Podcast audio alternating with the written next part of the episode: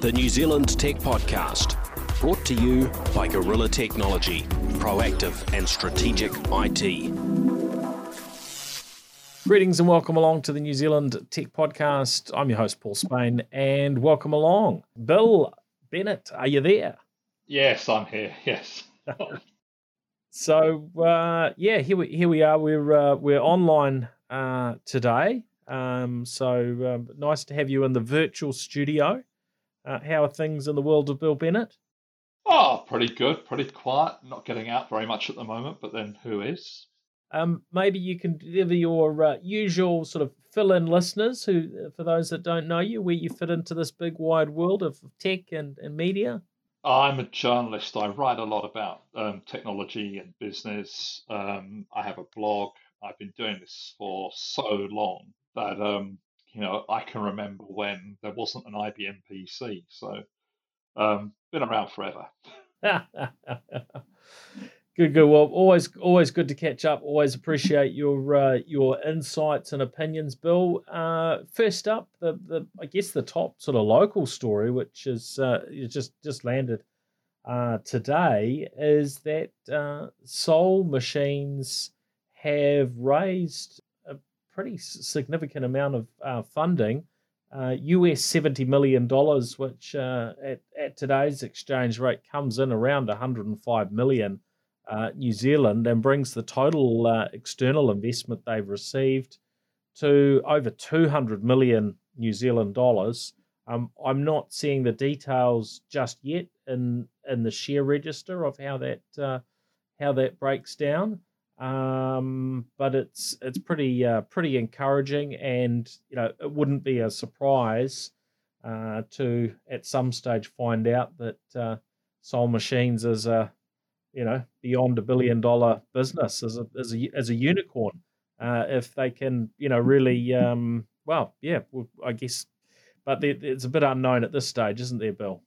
Yeah, it's, I mean, it's probably about a billion New Zealand rather than a billion U S, but yeah, uh, um, it's interesting that the, um, it looks like the main thing they're going to do with the money is, is hire a lot more workers. Um, a lot more tech people, and a lot of those people are going to be working for Soul Machines out of the U S. So, um, um, but the idea is, I, I guess, is to ramp up the speed of development, which is it's a story which um, it reminds me a lot of what happened with Xero, that they did exactly the same thing, that they they started taking on a lot more people, at, you know, as they as they got um, the the um, funding came in. They they spent it pretty quickly, just ramping up things and increasing their speed to market.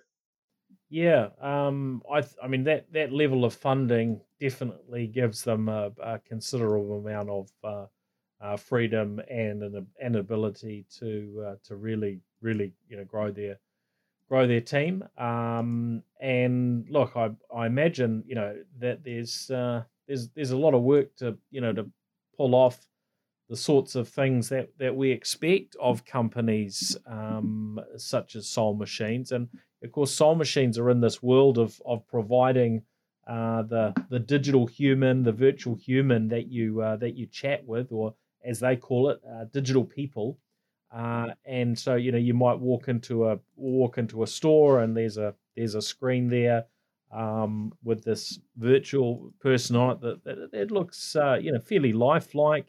And uh, that you're able to have that uh, that that conversation with to a to a degree, um, but of course this is the sort of thing that we would we would expect uh, to see in many many more places uh, in the future, and um, you know for it to be the, the sort of thing ultimately uh, that becomes very very commonplace for uh, for you know businesses to utilize, right?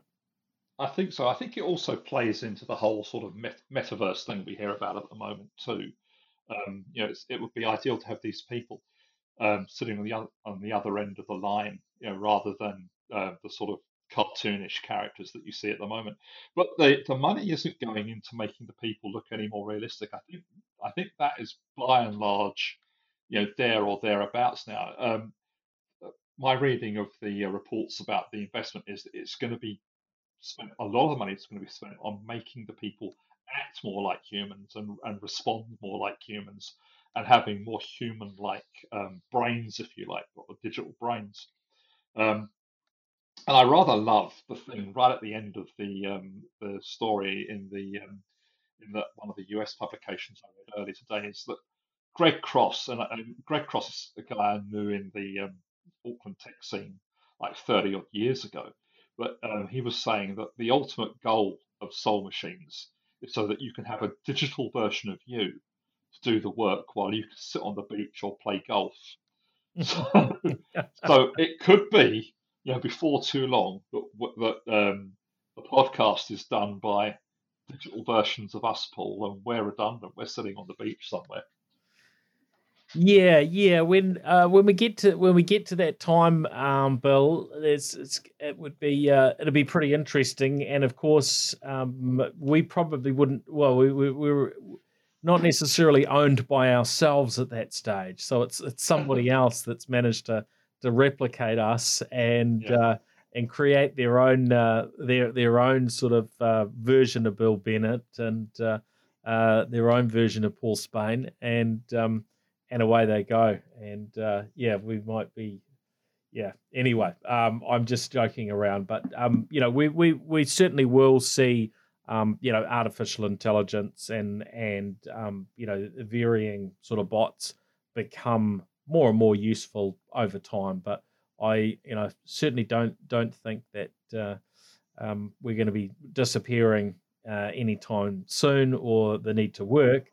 Um, but there will there will be more and more uh, things that are able to be uh, done by technology and uh, is able to free us up yet. But uh, we still seem to be a, a little way off before there's uh, um, not much work for us to do, and we can all move to the one-day work week or or something thereabouts, Bill. Yeah, I want something that can do the ironing, do the gardening. Yes. Uh, well, I look all all of these sorts of things. Um, I I imagine will be will be possible in time. Um, certainly, certainly the ironing. We've got some some bots down that track, haven't we? Um, I haven't seen a um, a home gardening uh, bot, but of course no. there's, there's there's plenty of uh, plenty of tech being used in uh, in the agricultural field that. Uh, Uh, you know, it's been been a game changer over the you know over the last century or so, hasn't it? Yeah, yeah. I mean, and, and the, the other thing is is that um, Soul Machines is it's one of the more interesting A I projects that we that we hear about um, because it's something that's so relatable. It's not like a question of sifting through piles of data and sniffing something out that's a bit obscure and a bit esoteric. This is something that, you know, is, is very much operates on a level which anyone can understand. Which bit of it can anyone understand, Bill? Oh, well, I mean, the end result. I don't mean how it's done. Right, right. I was, okay, just checking you there. yeah, yeah. Yep, yep. No, ab- absolutely. And um, I, th- oh, I'm trying to remember how many years ago it was that, um, you know, Mark Mark Sager, who, who you know, founded Soul Machines, was... Uh, Uh, spoke at at uh, at TEDx with his uh, what was it called Baby X back then, which is uh, is is now a name that um, gets used for um, um, Elon Elon Musk's um, most most uh, recent offspring. So uh, there we go. All right, on to uh, on to other topics now. The um, we have this new draft uh, industry transformation plan for um, New Zealand's uh, tech sector, which has has landed. And for those that are wanting to to have a, a little bit of a read and try and get their head around uh, what what's going on, um, then you can uh, you can find this at the um, M B website, uh, Ministry of, of Business uh, and Innovation. Um, there's lots of facts and numbers and, and stats in there, um, Bill. What are your what are your immediate uh, thoughts on this um, this this new plan? It talks about covering a period. It, it, it um, it's dated. Uh, January, it talks about covering a period for New Zealand from twenty twenty-two to twenty thirty-two. Um, so you know, we're talking we're talking a whole a whole decade here. Some vision for a decade. That's a bit. I think that's probably um, a longer time scale than would be wise for looking ahead at tech, because things can change so dramatically. If you think back a decade, um, things that are huge today weren't even on the you know weren't even major back then. I mean, you know, an example would be just how big uh, Facebook has become, for example. Mm. That wasn't the case ten years ago. So, so I think that's there's a bit of a problem there. The other the other thing that worries me is that New Zealand has always had quite a loose approach to the tech sector compared with, say, Australia. Australia's been very, has it's been very prescriptive. I mean, the Australian government tends to think it can order the um, tech sector around and and and, and create things in a in a way which is kind of reminiscent of Soviet five-year plans, whereas New Zealand's approach has always been much more laissez-faire and leaving the sector to get on with it. Um, and I and I worry that every time there's sort of a talk about the government getting more involved and more directional, but this isn't directional. That's good, um, and they're doing they're, they're they're looking at things that are uh, you know the most important things. The key thing, of course, is, is is about the pipeline of people to do all the work, and that's the issue which, you know, basically all comes down to that. Um, and we're still not, I mean, we're not letting enough tech people into the country to do the jobs that we have here, and we're not training enough tech people to do the, the, the jobs that we have here. And those are all issues that I, I'm not sure government can wave. I mean, government can wave a magic wand and change the immigration numbers overnight. I mean, it it can do that. Um, you can't force kids to go to school and learn technology, and that's you know that, that that's not going to happen. So, um, well, you can, but it I wouldn't think, be very effective, would it? Well, yeah, yeah, it wouldn't be very. Is it? Is it? Yeah, a bit of balance um, required in schooling. Yeah, I mean, and, and and again, that would be kind of kind of prescriptive and a bit Soviet in, in its approach. Yeah, yeah. Um, So uh, my my my gut feeling is is that really a lot of this stems on how many people we can get into the country and how fast we can get them in. I mean, if if we just look back to Soul Machines, Soul Machines is hiring a lot more people. I think it's hiring one hundred twenty more people uh, to work on developing its uh, its uh, you know its products and so on. But a lot of those people are going to be working out of Arizona, and I think we want to ha- we want to have as many of those people as possible working out of Our, our cities here, um, and that basically it means opening the gates up and letting them in.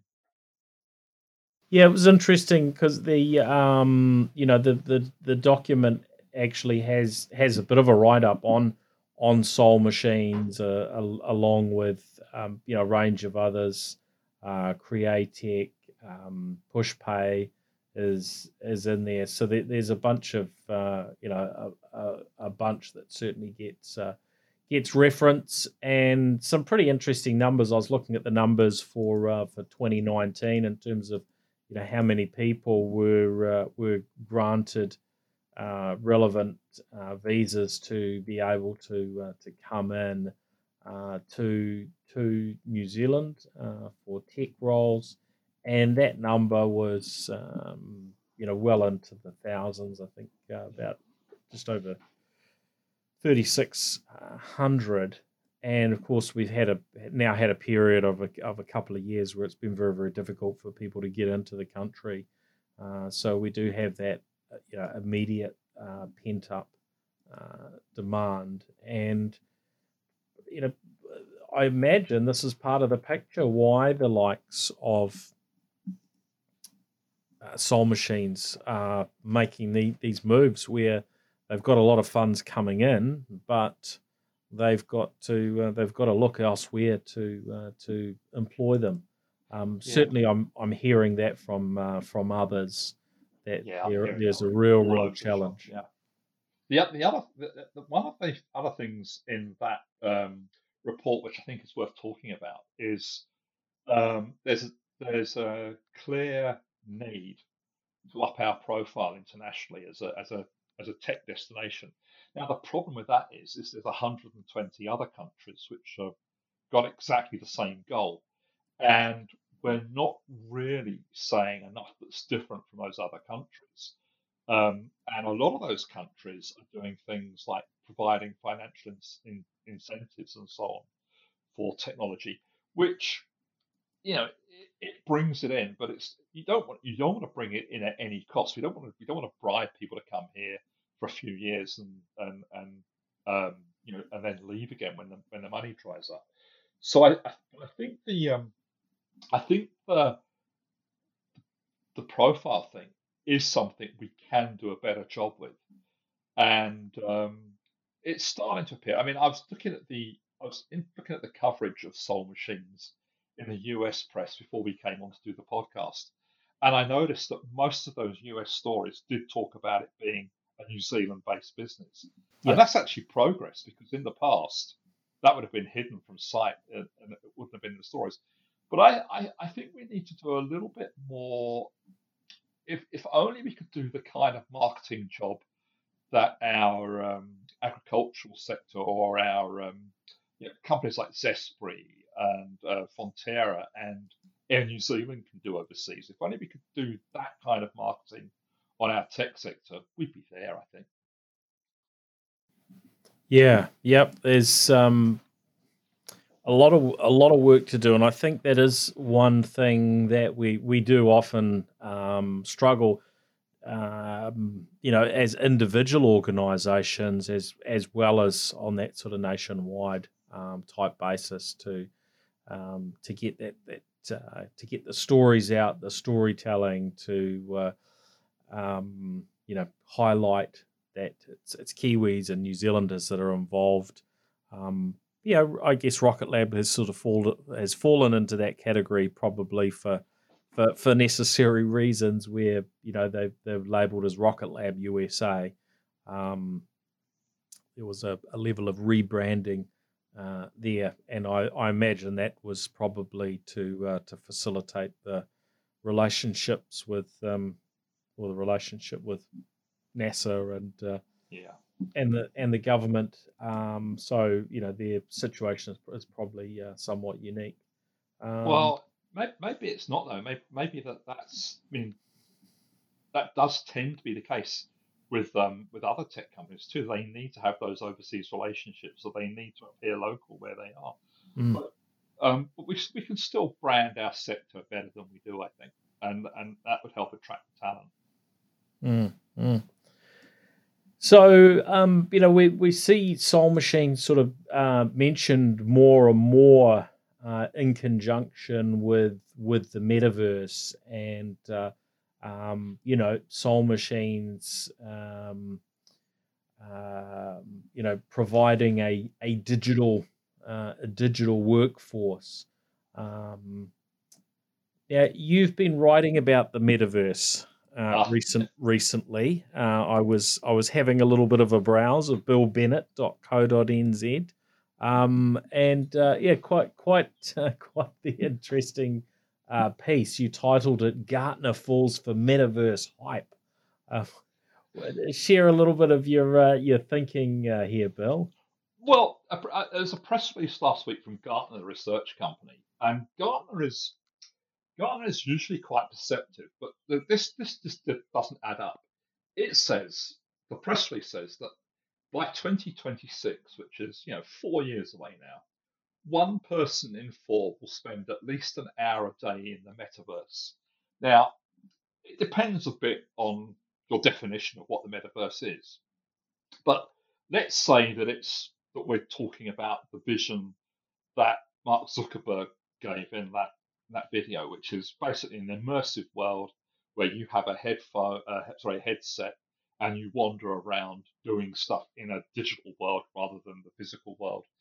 Um, you've got to keep in mind, right, that first off, there is no metaverse today uh, in, in that sense. There are some games that have got metaversey bits in them, and there are some examples of metaversey type things happening, which one of which we might talk about in a moment when we get onto Samsung. Uh, where they had a metaversey type launch um, this week, which was um, not a success. Um, but in general, the metaverse is is is still very sort of not there in any meaningful way. Now, keeping in mind that there's a four-year timetable that, you know, Gartner, Gartner say by twenty twenty-six this is going to happen. That means that for one person in four, that means that two billion people in the world are going to have to be equipped with the necessary hardware to run metaverse. You know, and that means things like the headsets and uh, fast enough data connections, fast enough wireless connections around the house, maybe five G, maybe powerful computers and so on. Well, it's not going to happen. You're not going to get two billion units of that equipment out into the world that fast. I think at the last count, there might be one hundred twenty thousand V R headsets out there in the real world. So, yep. sorry, one hundred, sorry, one hundred twenty million. So that's got to go up yep. by a factor of about twenty. Um, it, it, it just isn't going to happen that fast. The things, uh, the other thing is when you make this kind of prediction, um, and, and this is this is where um, I'm going to go. I'm just going to step away from the Gartner thing a little bit. Is um, it's common all through the all through the time I've worked in technology, I've seen companies make the kind of announcement that Zuckerberg made when he talked about the metaverse. I mean, there was one a long time ago, probably about twenty-five years ago, which Apple made about something called the Knowledge Navigator, which was um, you know uh, uh, uh, a kind of slightly A I type of project they had. Um, longer ago than that, I think it was in my, my first year as a journalist writing about technology, which this year will be forty years ago, I should point out. Um, I was at a presentation where people were talking about you you will talk to your computer and it will understand you within two years. And that was in nineteen eighty-two. And it pretty much took thirty to thirty-five years to get to that point. And, and, and this is the problem with technology, is that progress is not even. I mean, it's been for, for about fifteen years now, we're told that autonomous cars are ready any day soon. And they kind of are, but they're kind of not. And and and that's that's the problem here, is that some things don't move in a linear fashion from from you know the conceptual point to the point of delivery, and some things come along completely from left field and blow everything away. So uh, an example of that would have been the original internet, which was which you know, just came out of nowhere. And since the days of the internet, we've had things like you know Bitcoin and um, and social media and so on. They, these things just come from left field, and they change the way we, we look at technology. So what I'm saying is is um, what metaverse are you talking about, Gartner? It's probably not the metaverse in uh, Zuckerberg's presentation.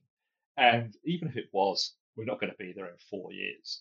Um, my personal take on it is that Facebook is going to run off and spend ten billion dollars a year or whatever um, investing in metaverse-type projects. It's probably the similar sum of money spent by other big tech firms. And a lot of that money will will come up with amazing developments, but it might not be in a direct linear fashion from today to that vision that Zuckerberg had. Um, it may be that along the way, something else pops out of their um, R and D budgets. Um, and that, that's happened in the past as well. That happened, for example, with Xero PARC, where they they were playing around with mice and um, and um, icon-based user interfaces, and that became the the original Apple Mac and its and its interface. But that wasn't where Xerox was planning to go at the time. So what I'm saying is, we can't talk about where the metaverse is going to be in four years in that kind of way. Yeah, that's that's a really interesting perspective, because yeah, in in reality, it's really important for us to be, you know, wearing our futurist hat, that we're all, you know, thinking ahead and looking ahead, but actually trying to, um, you know, make these predictions, which the, you know, which Gartner and and others do, is such a crazy hard thing to, you know, hard thing to do. And of course, there are lots of interpretations of what, you know, what is the metaverse, what is Web three point oh, what is it, what are the You know, how do you, um, you know, how do you define that? Um, is it, is it that it's, it's, um, you know, distributed, that it's got, um, um, you know, blockchain as, as a, at the sort of, you know, central core, Um, is it that it need, that we need to have a um, you know a virtual reality headset, or can you do it? Uh, or can you know will will you be uh, operating in the uh, the metaverse when you're just sitting in front of uh, a laptop, a P C, or or a smartphone?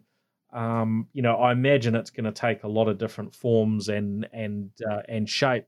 We you know, we've spent a bit of time talking about um, you know, some of the New Zealand N F, N F T type projects, which um, you know are, are usually intermingled into this world of of Web three point oh and uh, uh, and and the metaverse. Um, and was chatting to to somebody over the weekend um, at a function in relation to um, uh, Fluff World, and they've uh, la- recently launched their, uh, I guess their their their real estate with their N F Ts, their um, uh, uh, Fluff uh, World burrows, um, where apparently you're going to be able to hold parties in the future. And uh, you might also uh, you might be broadcast from uh, in one of these these burrows, um, but yeah, actually, how and when all these dots join up, and whether you classify something as metaverse Web three point oh or not, um, I think there's going to be there's going to be some debate around uh, around you know how we how we draw those, those lines. And you know, even the standard tools that we use, like uh, Zoom and and Teams every day, um, you know, as as with most technology, they're they're evolving at a you know at a reasonable you know pace. Uh, I jumped into a meeting yesterday on Teams, and I thought, oh yeah, I remember um, you know Microsoft un- unveiling this exciting Together mode um, during uh, during twenty twenty. And uh, you know, meeting with one of their interesting folks on online to uh, to run through that. Um, it's been in the product now for you know well over a year, and um, you know we probably I don't know not really use it, but you know it, does that fall into the category, and or or will it in the future? Um, and so.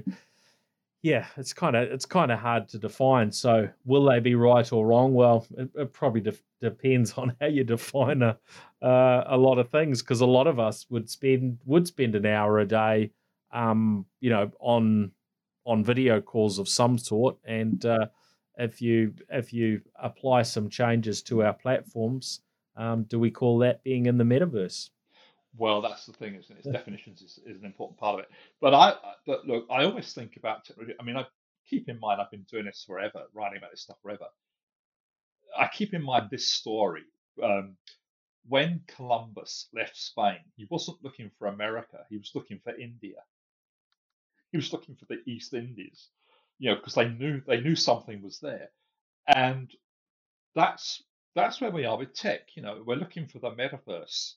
But before we get there, or en route to that, the research and development will come across other things. That's what I'm saying. And um, yeah, we may we may eventually get to that position.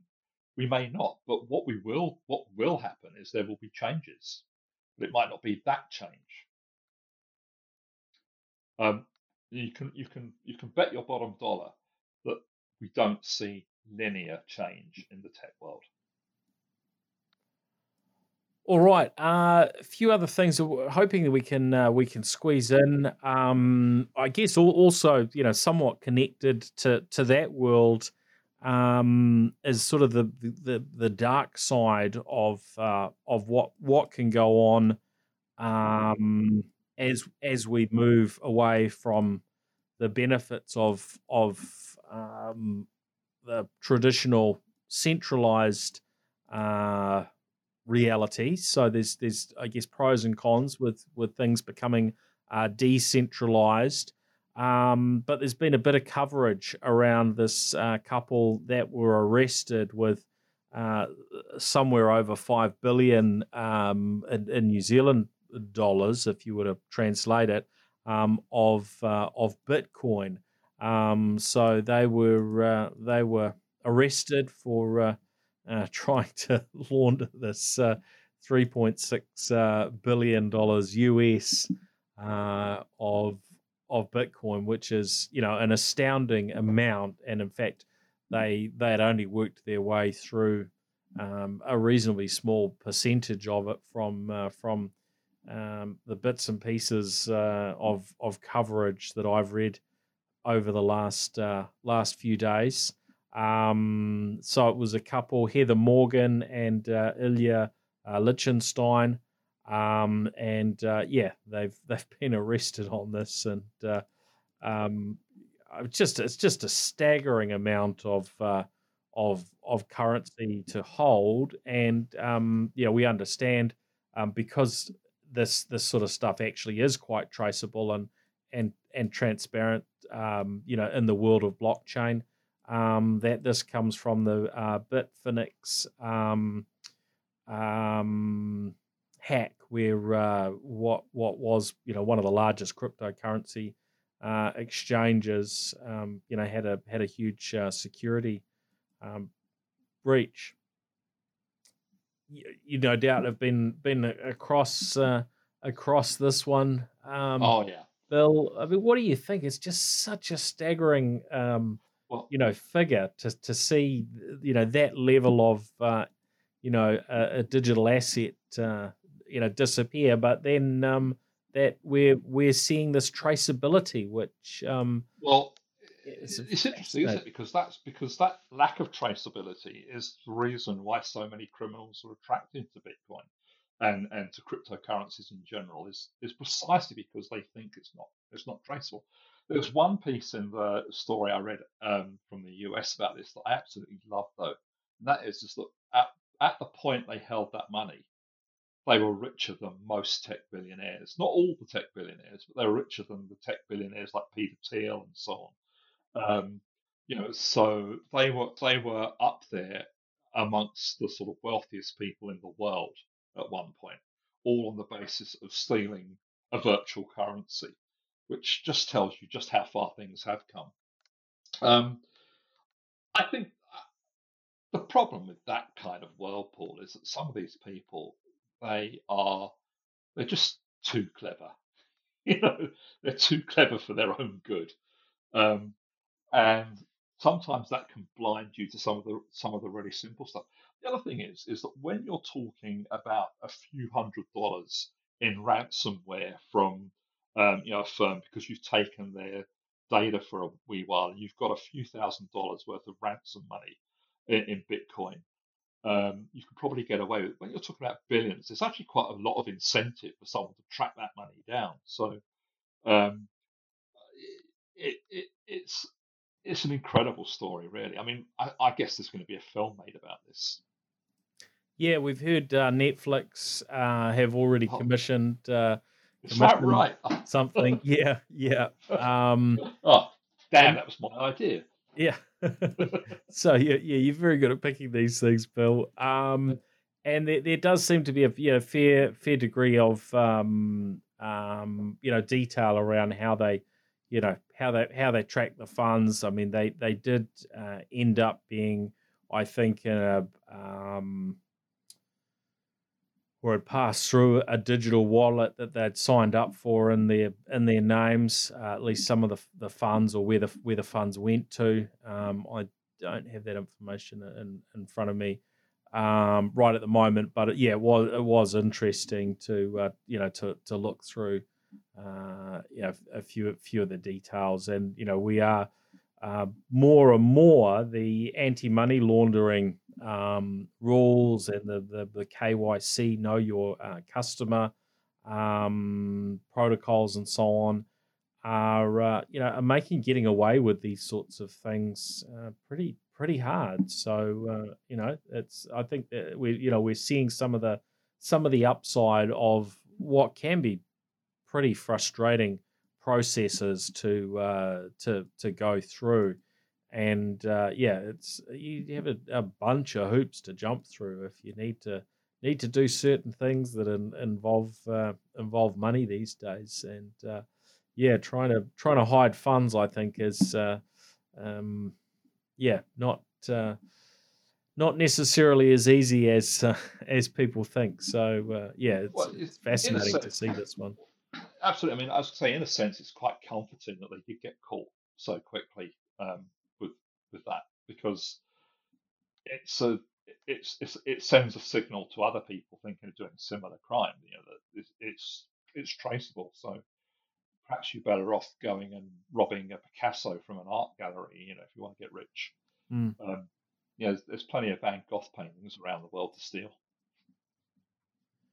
Um, now, I wanted to chat about the S twenty-two, Samsung's uh, Galaxy S twenty-two, because that's their their you know their their latest and greatest, um, and uh, they you know they've been been showing it off over the over the last few days. Um, there did seem to be some um, um, some debate around the, the date it might get launched, and uh, seeing things online saying uh, you know people that have, have pre-ordered may well uh, may well get it uh, get it early. Um, of course, we've got a range of uh, a range of, of models from the um, uh, the, the the smaller uh, size one up to the Ultra. Um, the Ultra seems to be, to me, that they've is just really the merging in of the, the Galaxy Note uh, into the range in many ways, because it's uh, um, but but with with better cameras, I guess. You know, we've we've had that with the the previous S series, that uh, you know your your your um, top phone um, you know can have a difference in the cameras, and uh, well, you, yeah, you the, kind of stuff. You kind of stole my story, because I was going to I was going to talk about that very point about the uh, the fact that it is a you know the, if you think back about what eighteen months ago uh, Samsung gave up on the Note, or they they halted the Note brand, um, and it looked like the end of the line for something which, you know, quite frankly was it was something that was just uniquely Samsung product. It was mm, it was mm. it was a whole area, and it was it was a very good product. Um, And I thought, I thought at the time that has to come back in some way or other, but it's come back. What they've done is, is as you say, they've they've consolidated their line into one, in, in effect, one brand, whereas they used to have a multiple brand strategy. But there's some interesting things there that, I mean, really, it's just about the name, because the the new Ultra, the S twenty-two Ultra, which is the which is the Note-like phone, it's got curved screens. It looks like an, a Note. So, so it's almost as if it's just an, a name change for the Note range, and that's and that's it, which is which is kind of strange. But um, the other thing that Samsung Samsung remains by a long shot the biggest uh, phone maker in the world, and um, its market share has been dropping a little bit in the last year or so. Um, Partly because um, Apple did so well in China with the with the iPhone thirteen, but the other thing that um, that struck me about the latest uh, round of phones is it's a bit like what's happening with um, laptops, is that Apple's chips are now so much faster than the alternatives that you've really got to have something special to to compete, and I. I think Samsung can compete. Samsung makes damn good products. Um, you know, if I wasn't if I wasn't rocking an iPhone, I'd be rocking a Samsung. Um, and and they're, they're excellent products. But I think it's going to make it really hard for everyone else in the in the phone business. And we're almost reaching a point now where where it's starting to look like a well, it's a three horse race really. It's the um, the, the Chinese brands that are already one brand, Samsung and um, Apple, and after that it's all rats and mice. Yeah, yeah, it's um, I mean, price is is, is going to come in, um, you know, is going to come in quite quite heavily, uh, and you know, we we see Oppo have got uh, they continue to sort of compete hard, um, some some pretty strong products.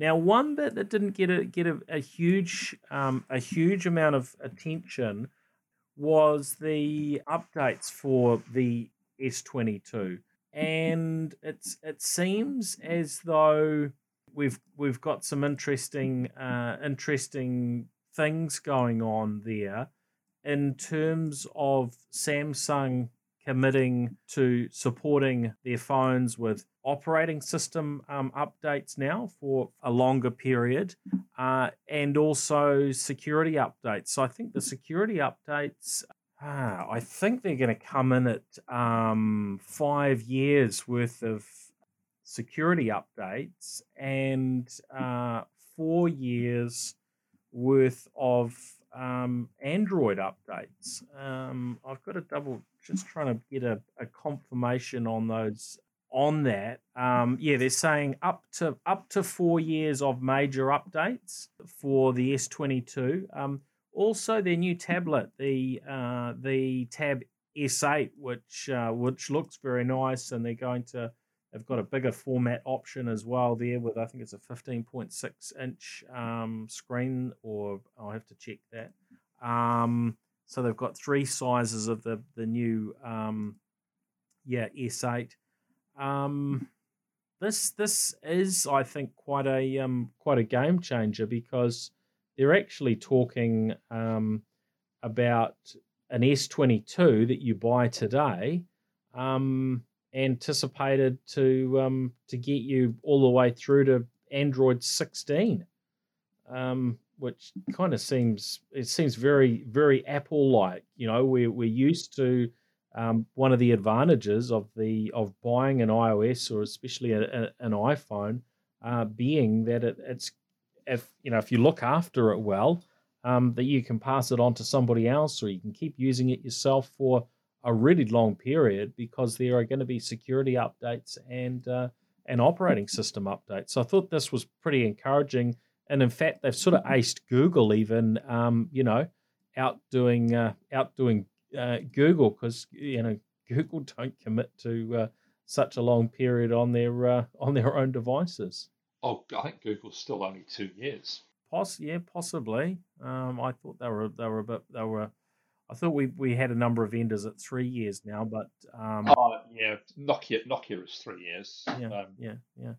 The um, yeah, well, um, you've got to remember though that the Pixel phone, although it's you know it's quite popular with a certain audience, doesn't even rank in the you know doesn't even rank in the single digit percentage of the market. It's tiny. So true.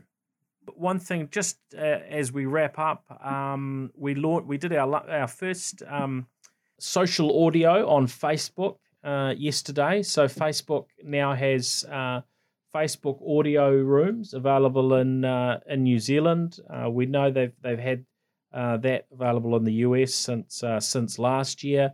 Um, when I googled it, I didn't see any media coverage mentioning that this existed. I did pass it on to a. Um, a news outlet in the um, in the podcasting world, um, but uh, yeah, quite fascinating to see now Facebook uh, competing uh, with cl- effectively it's a Clubhouse clone, um, and you know Clubhouse has has hundreds of thousands of uh, of rooms um, a day. I remember hearing that uh, per day. So although a lot of people think maybe Clubhouse isn't isn't still active, it, it seems to have millions of users on it.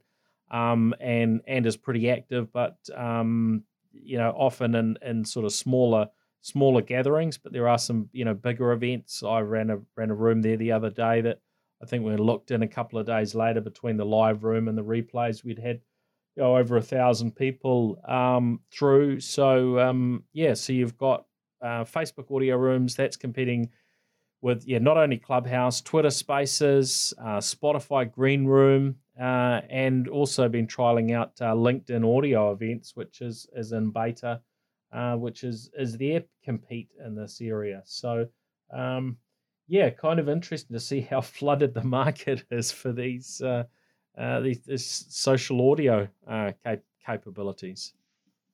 Yeah, and when you have a good idea, it sort of it you know it goes around the world in fifteen minutes, doesn't it? And yeah, everyone jumps on the bandwagon. So true, and you know Facebook have, have, have done that before to great success. They've you know they've they've had a very very big reach, and it was interesting. Um, you know, just starting a, a room on uh, on Facebook, an audio room on Facebook, and yeah, we probably had a few dozen people popped in and out uh, over over an hour period. So um, yeah, quite um, quite interesting to to see.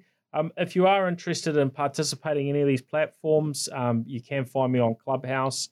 Uh, but in terms of the the uh, the other platforms, um, Twitter Spaces, uh, LinkedIn, and Facebook, you can certainly search for me if you're interested in uh, in in connecting or joining a conversation on any of those platforms. Because yeah, we are um, doing some some experimentation on those, as well as quite regular things happening on on Clubhouse. All right. Well, that uh, that brings us to the end. Uh, Bill, thank you so much for um, being on the New Zealand Tech Podcast again. You're welcome. Now, we maybe remind people where to uh, to look to find uh, find find you online and, and your content.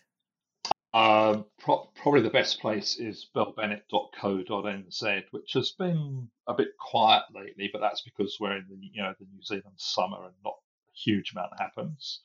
Um, but I'm just starting to sort of fix that up as we speak. So um, should be active again from about now, really. Um, and on Twitter, I'm Bill Bennett N Z. Fantastic. That's great. I'll thank, thank you, Bill. And uh, yeah, folks can, uh, can, can track me down, uh, paul spain dot com, um, or Paul Spain across any of the, um, the, the, social media or social audio platforms uh, mentioned previously. So uh, thanks, folks, for joining us, and uh, we'll look forward to uh, catching up and uh, so on again next week. All right, see ya.